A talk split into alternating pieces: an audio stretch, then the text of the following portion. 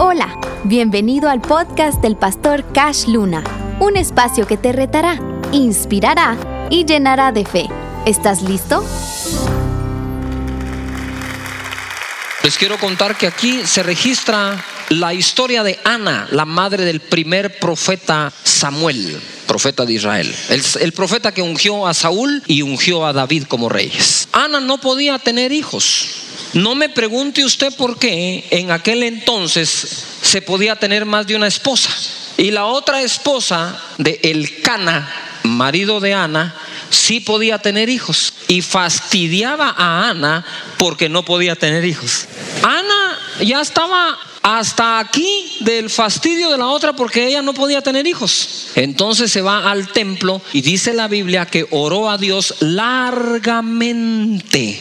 Y era tanta su oración, ¿verdad? Pero la hacía en calladito, en silencio, que se le oía como un murmullo nada más entre los labios, que Elí, el sacerdote, la malinterpretó. El marido le dijo: ¿por qué lloras? Come. ¿Acaso no soy yo mejor que 10 hijos? Y cada cosa en su lugar, ¿verdad?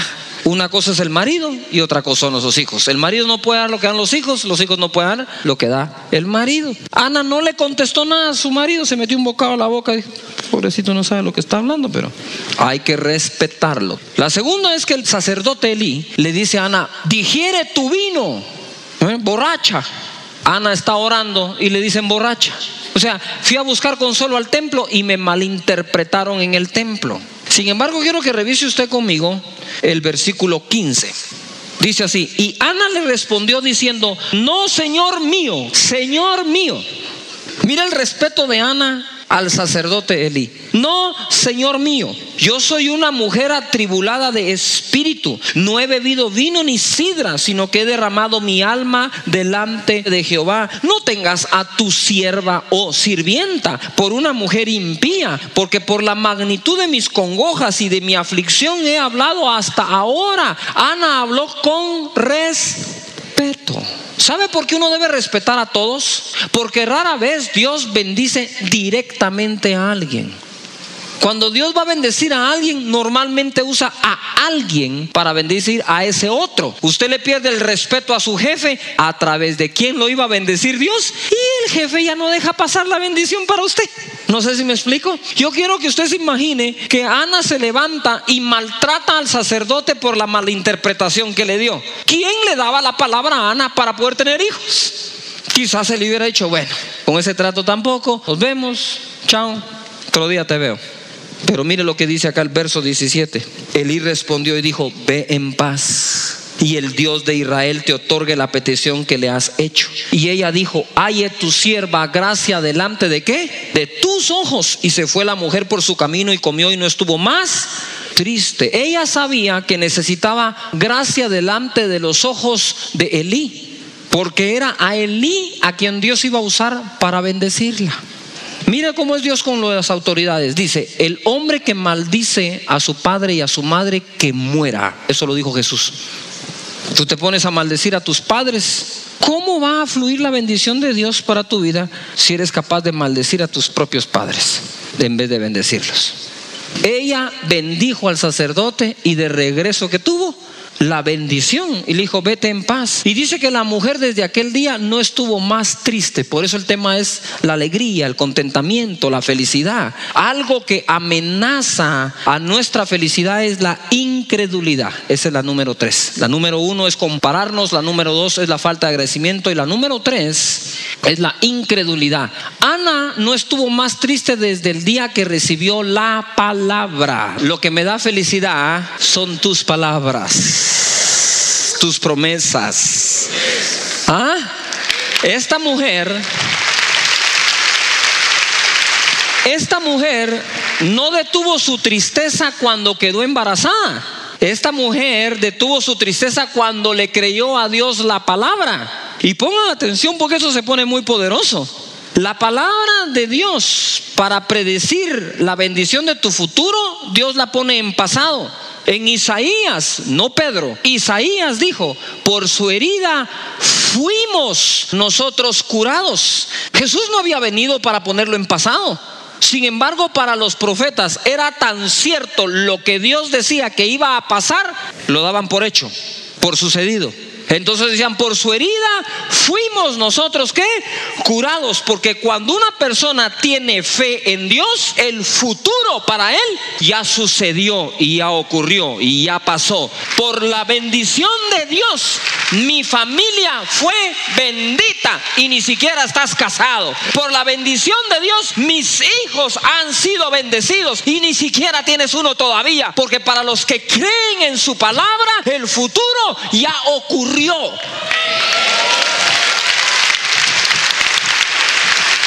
puede una persona estar triste con tremendas y preciosas promesas hechas por el Señor? Cuando tú no vives creyendo sus promesas, dejas que tu felicidad se vea amenazada. Pero cuando la felicidad se ve amenazada por algo que te puede faltar, por alguien que te puede faltar, tú acudes a las promesas de Dios y eres como Ana y empieza a estar feliz. No está embarazada, pero ya oyó la palabra del sacerdote que le dijo que Dios te dé lo que has pedido. ¿Me estoy explicando? Tienes que tener fe. Yo no le voy a creer a Dios, ya le creí a Dios. No sé si me explico. Ana caminaba. Yo pienso que Ana salió cuando oyó la palabra del profeta o del sacerdote que le dijo que Dios te dé y te conceda. Aquí hasta así salió, ¿ve? Hasta caminaba así. ¿Cómo caminan las embarazadas cuando ellas están bien panzonas? Ni siquiera se había acostado con el marido y ya andaba como, hice tu caminado, Ana, y estoy embarazada. Lo que ocurre es que la palabra de Dios es una semilla incorruptible. Esa palabra semilla es la misma palabra que se usa para esperma. Ella se embarazó primero por la palabra de Dios y después por su marido. Uno se embaraza primero de las bendiciones de Dios y después con el contrato que te firman. Uno se embaraza primero por la promesa de Dios y después por el ascenso que te dan en tu empresa. Uno se embaraza primero por la palabra de Dios y después mira a sus hijos bendecidos y florecientes. Si quieres ser feliz, tiene que ser una persona que le crea a Dios todo el tiempo. Señor, te voy a creer tus promesas. No compararse, ser agradecido, cero incredulidad. Creerle a Dios con todo el corazón. Cuarta, envidia. Si algo atenta contra la felicidad de tu vida, es la envidia que sientes por otros. ¿Por qué puedes envidiar a alguien? Primero porque te empezaste a comparar. Envidias lo que es, envidias lo que hace, envidias lo que tienes. La envidia hace que te lleven a la codicia de lo que no es tuyo. Y la codicia de lo que no es tuyo te lleva a una vida de un gran infeliz. Nadie que codicia lo del otro puede ser feliz. Nadie el que envidia a otro puede ser feliz. Alguien dijo, la envidia es el deporte favorito de muchos. Críticas, comentarios, señalamientos sin razón. ¿Ah? Malversación de la verdad incluso. Acomodamiento de palabras de otros. Chismes, bolas, comentarios. Todos nacen en la envidia. ¿Sientes envidia por alguien? Te hago un test hoy si sientes envidia. Estás jugando un partido de fútbol. Papi fútbol. Y los otros te metieron una linda, bendecida y gloriosa goleada. 9-0. Y sales, ni modo, con zapatos nuevos, ¿quién no juega bien? El patrocinio que tienen. ¿No les viste la estatura, pues? Envidia. Esas ya son señales de que hay envidia en tu corazón. Aquel, tu compañero, saca las mejores notas, ¿verdad? Nunca el más querido de una clase es el que mejores notas saca. Qué casualidad que los que mejores hacen las cosas nunca son los más queridos, necesariamente. Pero sí, los más envidiados, ¿verdad? Ni modo, chaquetero. Yo lo vi siempre que entra saludando a la maestra. ¿Qué culpa tiene el otro que lo educaron bien?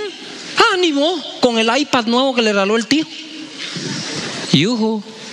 Como yo no salí de tal universidad, de plan. Todos esos comentarios, si están saliendo de tu boca, es muy sencillo. Ni le vayas a preguntar a Dios, Señor, soy una persona que siente envidia, de plano, te evito el trabajo, ahórrate esos 5 minutos de oración, yo te lo digo hoy, sí tienes envidia. ¿Ya? Mira, aquella en vez de decirme sí le dijo así al otro. Ni modo, el otro con carro. Si supiera que ni de él es del Tata. Pura envidia. envidia. Esas son puras palabras de gente que tiene envidia. Ahora, la envidia sería algo cómico entre nosotros, algo que nos da mucha risa y nos causa mucho chiste, si no fuera por la razón por la que mataron a Jesús, o la razón por la que Caín mató a Abel. La razón por la que muchos prosperan no es la razón correcta. Prosperan por envidia, porque tengo que tener lo que aquel tiene, tengo que vivir donde aquel vive, tengo que... Señores, tenemos que sacar eso de los corazones. La persona que se cree una persona única en Cristo Jesús, porque Dios lo creó único, no tiene tiempo para ver eso. Él está viviendo su vida, está contento con su vida, está feliz con su vida, está feliz en su casa. ¿De qué te sirve tener o no tener si no estás contento? Estabas más contento de empleado que con oficina propia. ¿Qué te pasa? Eras más feliz en la casa pequeña que en la grande. Vas en tu auto, el tránsito está pesado y empiezas a hablar cosas y pestes. Vas en carro, no te diste cuenta que vas en auto. No estás descalzo, vas en un auto. Usted sabe cuánta población del mundo tiene uno, y usted es uno. Debería de ir cantando, alabando a Dios. La hora del tránsito pesado, para ir al trabajo, para salir del trabajo, eso está que no se puede. Pues es tiempo, digo, tengo más tiempo para cantar, tengo más tiempo para pensar, tengo más tiempo para meditar. ¿Qué le voy a decir a mis hijos cuando llegue a casa? ¿Qué le voy a decir a mi esposa? ¿Cómo los voy a saludar? Ya deja de blasfemar metido ahí adentro. ¿Por qué? Porque no estamos agradecidos con lo que tenemos, porque no vivimos contentos con ello, en vez de bendecir a nuestro Señor por todo eso. La envidia, mire lo que dice Filipenses capítulo 1 verso 15. Y ahora sí, la Biblia me da sorpresas me da la Biblia. Filipenses 1:15, este está muy grueso. Dice así: algunos, a la verdad, ¿qué dice ahí? Predican a Cristo, ¿por qué? Por envidia y contienda, pero otros de buena voluntad. ¿Cómo puede ser posible? Mire, la envidia es un mal tan grande que corrompe aún a predicadores. Hasta en ese medio se mete la envidia. ¿A quien predica? ¿Por qué? Por envidia. Imagínese usted. La pregunta que me hago yo: ¿y qué podrían envidiar? Pablo está escribiendo aquí, dice, hay quienes predican por envidia. ¿Que le iban a envidiar a Pablo estar en la cárcel y desde la cárcel hacer las epístolas? Eso no lo envidia a nadie. Ay, ojalá me hubieran dado a mí la condena de 30 años que le dieron a aquel. Qué envidia esa condenota que le dieron. Usted no envidia eso. Entonces, ¿qué le podrían haber envidiado a Pablo? Su gente, su ministerio, cómo Dios le había bendecido. Y entonces no falta quien dice: yo también quiero predicar. Si la envidia entra a esos segmentos, entra a cualquiera. Quiero que tome nota de esta. Este es un bono del día de hoy.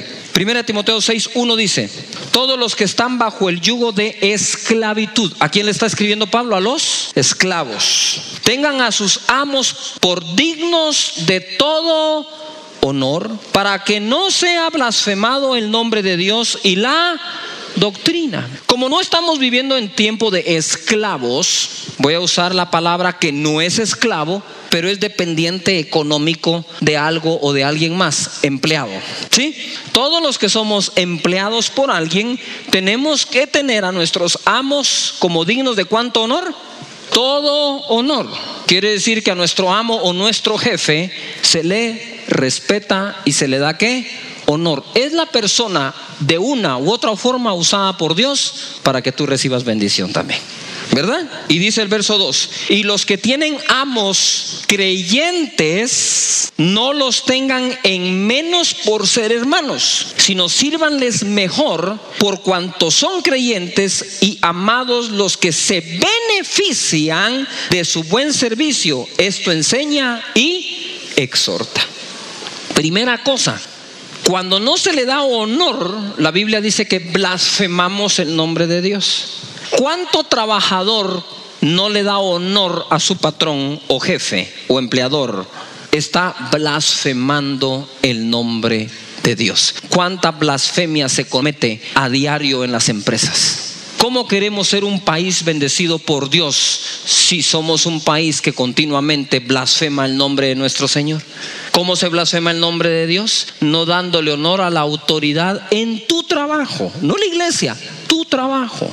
Dice acá que si tú amo es un hermano en Cristo de tu familia, a él le tienes que servir aún mejor. ¿Qué pasa? Cuando son familias las que trabajan juntos, sea espiritual o sea en la carne natural, lo menos que hacen es respetarlo más porque es su familia, sino faltarle el respeto más seguido porque es su familia.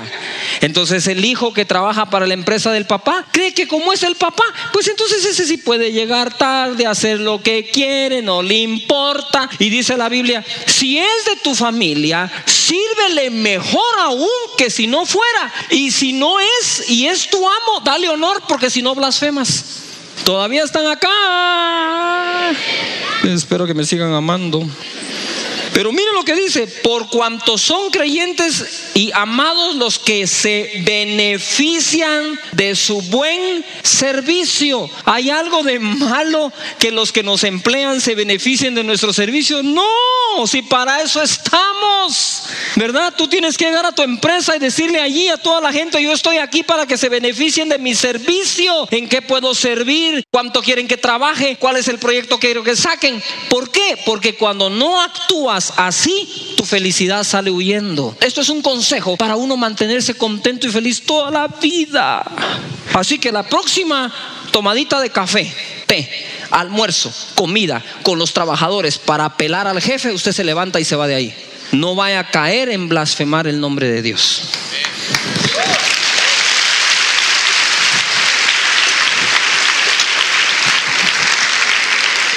Miren lo que dice el verso 3: si alguno enseña otra cosa, no esta, otra, y no se conforma a las sanas palabras de nuestro Señor Jesucristo y a la doctrina que es conforme a la piedad, está como envanecido. Miren lo que dice: nada sabe. A esa gente le dice: vos no sabes nada. Delira acerca de cuestiones y contiendas de palabras. Subraye palabras. Todo empieza con palabras. Ojo, de las cuales nacen envidias, pleitos, blasfemias, malas sospechas, disputas necias de hombres corruptos de entendimiento y privados de la verdad, que toman la piedad como fuente de ganancia. Apártate de los tales, pero gran ganancia es la piedad acompañada de contentamiento, porque nada hemos traído a este mundo y sin duda nada podremos sacar. Así que, teniendo sustento y abrigo, estemos contentos con esto. ¿Qué era lo que ocurría? Déjeme darle un poco de historia. En aquel entonces habían esclavos y habían dos grupos de personas que le hablaban a los esclavos. Primer grupo, inspirados por el apóstol Pablo. Eso es lo que nosotros tenemos que inspirar: honra y dale honor a tu jefe, no blasfemes el nombre, servilo y deja que se beneficie de tu servicio. ¿Ah? Otros: no, vos, ese jefe, vieras cómo es. Falsas sospechas, dice. Envidias: lo que pasa es que el jefe sí, nosotros no. Y ojo, ese sí tiene, yo no.